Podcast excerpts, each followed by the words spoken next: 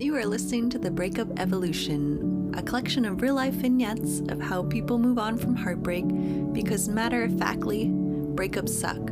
They leave us flat on the floor, crying insufferably, and in my case, taking a same day flight out of Chicago to never return. Each episode is a tale of one stranger sharing their breakup story, but more importantly, how they moved on and evolved from the relationship. This is about the aftermath how we pick ourselves up after the end of being so close to someone for so long. And we are going through a breakup evolution remix, or I guess an evolution in itself.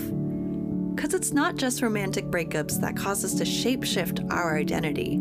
It can be a relationship to a friend, or in one case, an ex NFL player who broke up with football.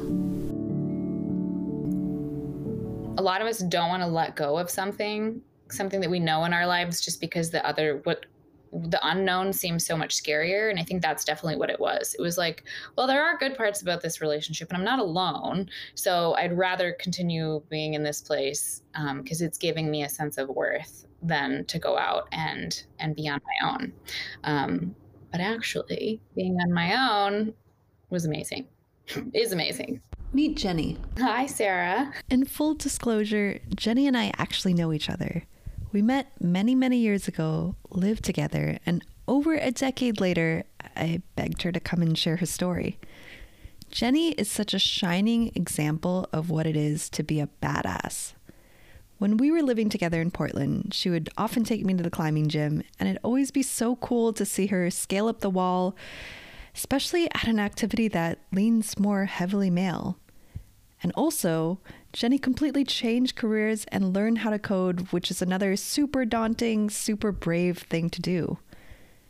I could go on about the many pursuits Genny has taken all over the world, but I'll let her share her story of the big breakup and how it set her up for the path she is on today.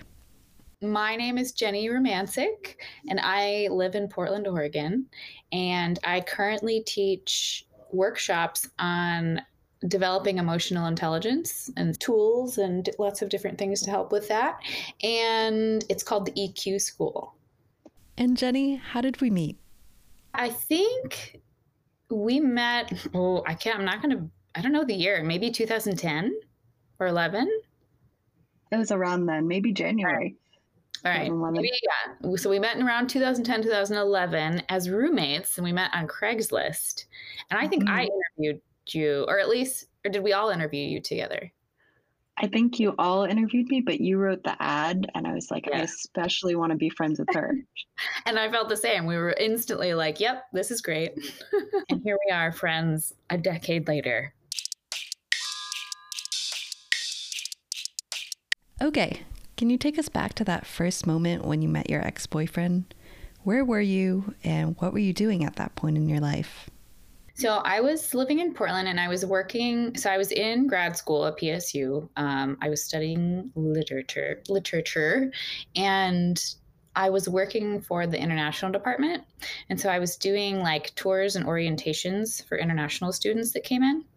And so I actually had been primarily working with the Japanese and Korean students, which I really loved. And especially in the summer when they were like high schoolers who were like, you know, getting a taste of freedom. And they were really funny and cute. And I loved those groups. And then I got put on um, the German Fulbright group. And I was like, mm. the Germans are so demanding because um, they had a reputation in the department for being a little bit more high strung.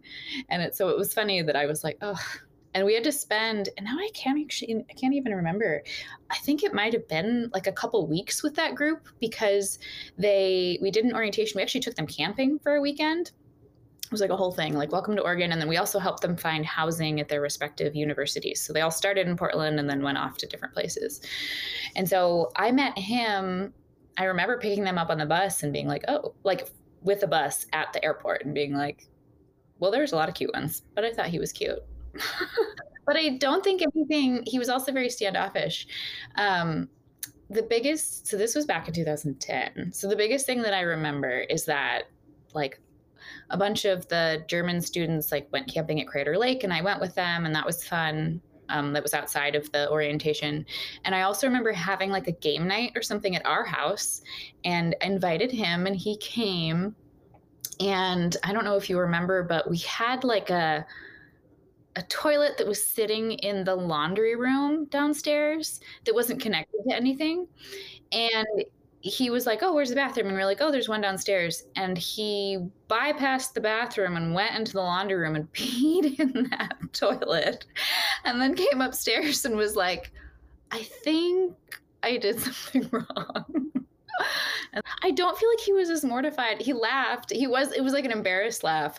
But I also remember being like, I don't know if I would go upstairs and tell people if I, a room full of people that I did that. But he did. Um, but yeah, that's one of my first memories of him.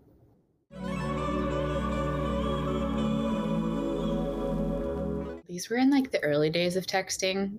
Um, I don't think I had T9, but I really didn't like it. But we were calling because he he moved to Corvallis, which is like an hour and a half south of Portland.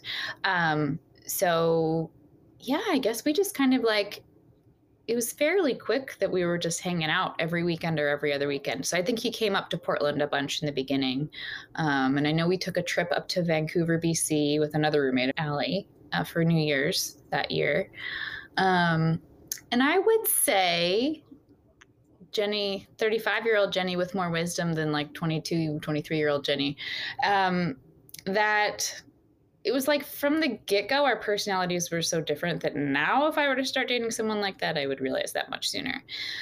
But there was a lot of things that were really fun, and we laughed together, and the sexual chemistry was wonderful. And so there were a lot of like, and he was really adventurous and outdoorsy and like i got into climbing and things after dating him. So there were a lot of like really fun things that we did. But now i'm like there was always a piece of like I didn't quite feel like I was getting emotionally what I wanted from him, and that was that was the thread throughout the entire relationship. Um, and part of that I think stems from my own insecurity and some of my own like attachment stuff, um, and part of that I think is just us being different people and how we how we communicate and show up in a relationship. And so there was definitely some a couple fights very in the very beginning, um, but it was and so it was kind of up and down. It was like we got along really well, and then we would really not understand where each other were coming from about certain things. So there was a lot of that in our relationship, and trying to think of like I can't even remember our timeline exactly because it was something like he did a master's. So he ended up doing a master's while he was in Oregon, and he would try to do it within a year, but he couldn't get it done. So after that first year, he went back to Germany for a half a year. So we kind of did. I don't know. It was either like we were kind of broken up, or I, I don't remember, or we were still together, but we did still talk during that time when he was gone and then he came back for a half a year. We got back together or were together or whatever. And then I ended up, and then I graduated and then ended up moving with him back to Germany so that he could finish the rest of his program. And so I worked at an international school um, in Stuttgart in that city. And it was a really rough year. Um, it was an incredibly tough year. It was a tough school. It was a tough, like, administration to be working for. Um, I also didn't have a lot of money, and there was also just like some miscommunication. So I was getting paid less than I even thought I was going to going into it. So it was really stressful. And then I also think that I am a very independent person, and I relied really heavily on him, especially when I got there, and that didn't work. Um, he was, and I would say from his perspective, he was he was actually really great and really good at at showing up for me and helping me with German things. But I just, I think I like lost a lot of self esteem and felt kind of shitty. Um, and the I didn't have a lot of friends because the other people my age who were working at the school were like all kind of depressed because the school was just not a great um, work environment. And so it was just like a really tough year overall. Um, although we did have some good times, we like went to Morocco and we did some little traveling, and we um, would visit his mom in Heidelberg a lot, which was really, really, really lovely. I loved his parents; they were really sweet, um, and his family. but yeah, and then after that year, so here's like an example of how much we did not communicate the same way. Um, I ended up being like, you know, I really think I want to go back to Portland. I've just had this like really tough year. I was really, really struggling with um, culture shock and just being like, oh, I miss my people. I miss my food. I miss feeling smart. I miss feeling like I know what I'm doing. I, oh, I just want to go home for a little bit. And he was like, cool. So we, we had both agreed we were going to go back to the States, maybe not Portland, but at least somewhere on the West Coast. And so we were both job hunting because he was graduating that spring. And I ended up going back. And then after I went back, he was like, oh, by the way, I got into this like really prestigious uh, PhD program in Switzerland. And I was like, that's amazing. I didn't. I didn't know you applied. he didn't tell. And his his honest to God rationale was, well, but I thought if I didn't get in, then we wouldn't have to have this conversation. And I'm like, that's just not how relationships work. so then we ended up trying to do long distance for a year, and it just was a big mess. And we did not communicate well. Um, it was hard because I was I was in the space of like, okay, I'm not doing teaching anymore because moving back to Portland, I I wasn't certified, um, and I had such had such a hard year teaching in Germany that I didn't want to like go through all the rigmarole to get certified for something that felt really not and pay for something that didn't feel good. Um, so I was in this space. This is when I went to code school and got into development, which was really great. Um, but it was really hard to do that with someone who was on the other side of the ocean. Not only like like Portland, I'm on the west coast, and then he was in Switzerland. So it was like I don't even remember. It was like 11 hour time difference. We could only talk to each other like in the morning and the evening. So uh, it ended pretty shittily. It was not great communication on either of our parts, I think. And he ended up meeting someone else. And so it like really kicked me in the gut and really, really hurt. And he didn't really openly communicate about that either. It was just kind of like one day, like, okay, no more, bye. And I ended up writing his mom. She's the one who told me that he met someone else. So it was tough. Um, but I do think, well, I should really stick for a minute in that. It was really, really tough. And that was the, that was the, oh, okay, I'm going to, I guess this is done now. Yeah. But just like to be so on completely different pages about like what it was, especially like after four years, um, just goes to show like different communication styles or just generally like your, your needs weren't being met. I read the book Radical Acceptance by Tara Brach, which I highly recommend. Because I would like wake up in the middle of the night and not be able to sleep, and I would like I would sleep with that book because I would open it and read a passage and be like, okay, okay, I can do this. Like it's okay. Um, because there was a lot about looking at your deepest fears. Because for him for me what that relationship meant in a big way was like i'm never going to find somebody else. Like after he broke up with me it felt like i guess i didn't quite realize not even just after that but um even a while after it, it took me a long time to realize that my self-esteem was really really low. Um and part of it was, I think, being in a four year relationship with someone who didn't really fully see or value me. Um, and I think he tried, but again, I, I would still say we were just like not a good match for each other in so many ways. And so it was hard for me to feel really seen because we didn't quite have the same values. So, so my self esteem was at an all time low. And that's when I started just like I actually did feel uh, like almost suicidal at that point because I was like, I just don't know what to do. I don't feel lovable. Um, I just don't know how how to move past this, and and it's not something to gloss over. Like I remember vividly that time because it just felt like, well, what the fuck? Like, what do I do and who am I now?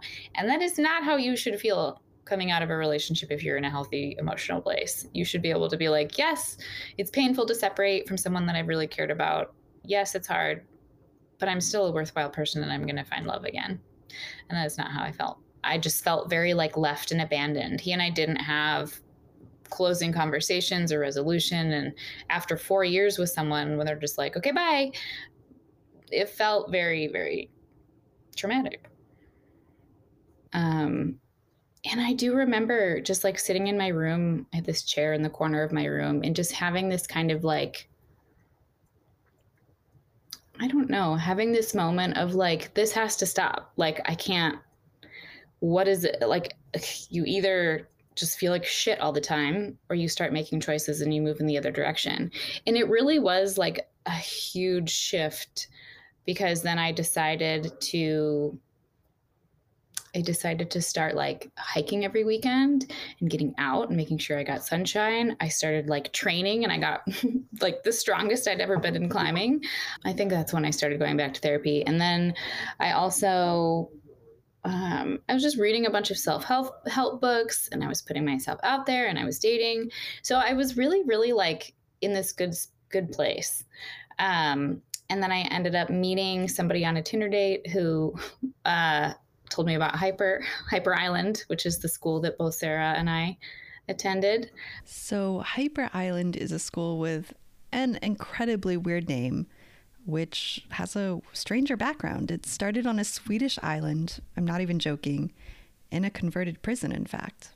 I always describe it as a creative digital school, kind of like a mixture between design and organizational psychology. And it's kind of neat Students come from all over the world, sometimes as many as 30 nationalities in one program. We're also working really closely with people and working with a real client. So it's kind of MBA like, I think, in that way. Um, and then you have people come in every couple weeks and like poke your team until we call them team development sessions and they would poke you and give you the tools to work through the conflict um, and that that felt like such a sweet serendipity. Like it was almost like after I was really putting in all this time over that like fall and winter. It was like summer summer was like really that being in that space of like so pain it was like painful to breathe. And I think that my confidence grew more in that year than it has in every other year of my life. And so that was part of what like inspired me to start the EQ school because that school that we went to was very design focused. Um, but i want to help other people other people be able to have that kind of experience to develop more self-awareness to learn about the things that they do really well um, from other people's perspectives to learn how to get into healthy conflict and to communicate what's going on to learn how to set boundaries to respect their own energy. Like those are the kind of things that i want to help other people with. And i feel like i learned a lot of that while i was at hyper and so that's why I started the EQ school. And I have I have absolutely been loving it, um, creating this space because we do each workshop is a month long, and so there's enough time for people to get to know each other a little bit. And um, I think it's been helpful a lot during COVID to have this place to go to to learn about yourself and to communicate and to realize we're all struggling with these things all the time. Um, there's nothing wrong with any of us and when we begin to notice what gives and takes away our energy, we can actually take action to make sure that we are getting the things that we need in our lives daily. But so many of us, like, you know, the life is keeping up with the Joneses and just doing what you think you should be doing because other people like it and my friends like it, you know, and to then actually stop doing things like that. Okay, so how does that decision to be like, okay, I'm actively participating in my life, how does that relate to emotional intelligence or just emotion? The term became popular when the psychologist Daniel Goleman wrote a book about it in 19 I think like 1993 the mid 90s.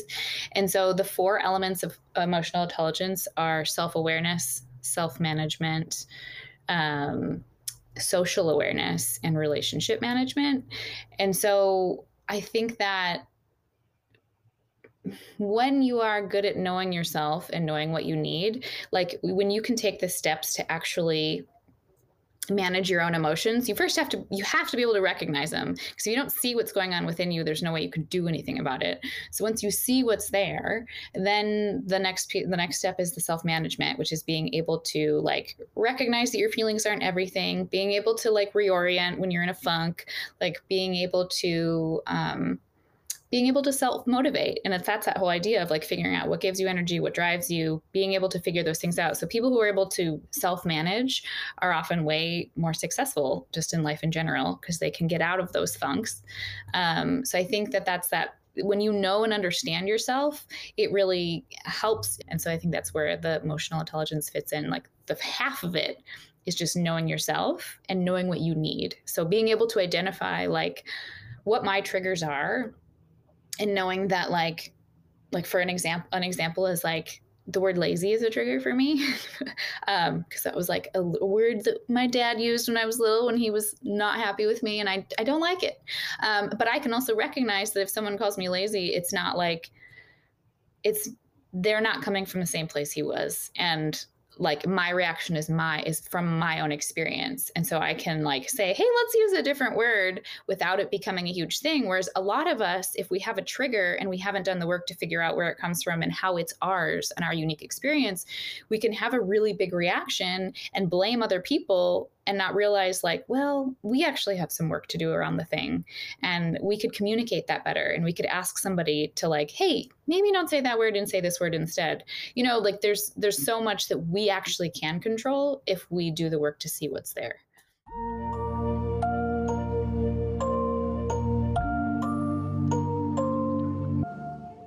I think i think i needed to have that that that breakup with Daniel and to have that low low in order to turn around and realize like, whoa, I am not honoring myself and my own needs and and who I am. And it and I think the reason I talk so much about the hyper experience was because like it took prop that was like hmm, I guess that was a full year later. It took getting into that to really, that was where I started to, oh, this is why I do these things. Um, but in that experience with Daniel, I had to, I think if things had been fine and it had been just like a fine breakup or whatever, I wouldn't have ever dug in to do this work and to learn about myself to find what can actually truly make me happy. Um, I do think we need to have these like, we need to have these moments of, what is it? Of pain and breaking down to kind of realize what's inside of us. Um, because it's so easy. We all grow up in this world where we're learning from society how we should be, and we are learning from our parents how we should be. And as like little tiny people, um, we are taught to self abandon and like step away from our own feelings in order to meet the needs of others. And that was all very much the case for me. Like I I had no idea. I remember when I was like 15 or 16 being like, I don't know if I'm a cat person or a dog person because so much of my life was like externally focused and on making other people happy. And I think that that was very much the case in mine and Daniel's relationship. So, in small ways, when I would try to say, like, here's a thing I need, and he didn't get it, like, I also don't think I communicated it very well. Um, and I also think, like, I probably had a lot of mixed feelings about that. And if he didn't get it, then it made me feel bad for asking, which probably made me shittier to him. And, you know, there was just these layers on layers of things that if I hadn't if I hadn't had that horrible reaction to our breakup, which was a shitty relationship, like I didn't I'm so glad I'm not in it anymore. And I don't think he's a bad person. But, uh, you know, if I hadn't had that breakdown, I wouldn't have the opportunity to have the um, gotten to the place where I am now. And I think it's important that it didn't happen like three months later. like it took a while. It took, and it takes a while to really dig in and get to know yourself and get to know like, who, how do I work, and how, what does make me happy, and what does give me energy, and what kind of people are draining me and actually making me feel like I, I, should doubt myself. Like how do you you start paying attention to those things and you learn how to actually like go in the direction that makes you feel empowered and loved and worthy and start learning how to cut those things off which is why if i were to start dating someone like him now i could see oh our values are just super different. This is not worth trying to even though like there's like you're really funny and that we have some things in common like it wouldn't be worth it. And i know that now so i'm glad to have had that do you think about Daniel now? Um, he pops up every once in a while. The nice thing, see, he is not he is not wanted to be in contact, but I've probably written him like once a year. Um, and actually, I think it was last year. no, maybe the last time I wrote him, I realized like there were some really shitty things that I did in our relationship that I never apologized for. And he was like, oh, thank you. Um, but I've also like here and there had like memories pop up on my phone and stuff. And the first couple years, I was like, fuck that. Um, and then after a while, it was like, now I'm in a space where like if those memories pop up, I can be like, yeah, that was actually really fun. And so I've sent though like sent a thing here and there to him and he'll be like oh yeah that was fun thanks so we're not friends but i think um i think i don't think of him with any ill will anymore which is whew, so much easier on my heart because it i would say it took a solid two years to get over it it's funny that one of the things that i feel like I've worked on, or somehow I don't know if I've consciously worked on it, but I'm I don't feel like loneliness as much anymore. And I think a big part of that was like this narrative that I had around if you're alone, like that means you haven't done enough to create those connections or those friendships, and there's something wrong with you, and da da da da da. Um, and maybe the pandemic gives you that little bit of space of like, well, no one can do anything, so it's a little bit easier. Um, but also, I just feel like I've learned that that's a story, and I've started being like, mm, but actually, I think I'm happy to be home alone on a Friday night, so it's okay. You can find Genny and learn more about the EQ School at theeqschool.co or on Instagram at the EQ School, which I'll list in the show notes. And if you have a story to tell about a breakup in whatever form it may be, and how you grew from it, you can reach me at thebreakupevolution at gmail.com or on Instagram at thebreakupevolution.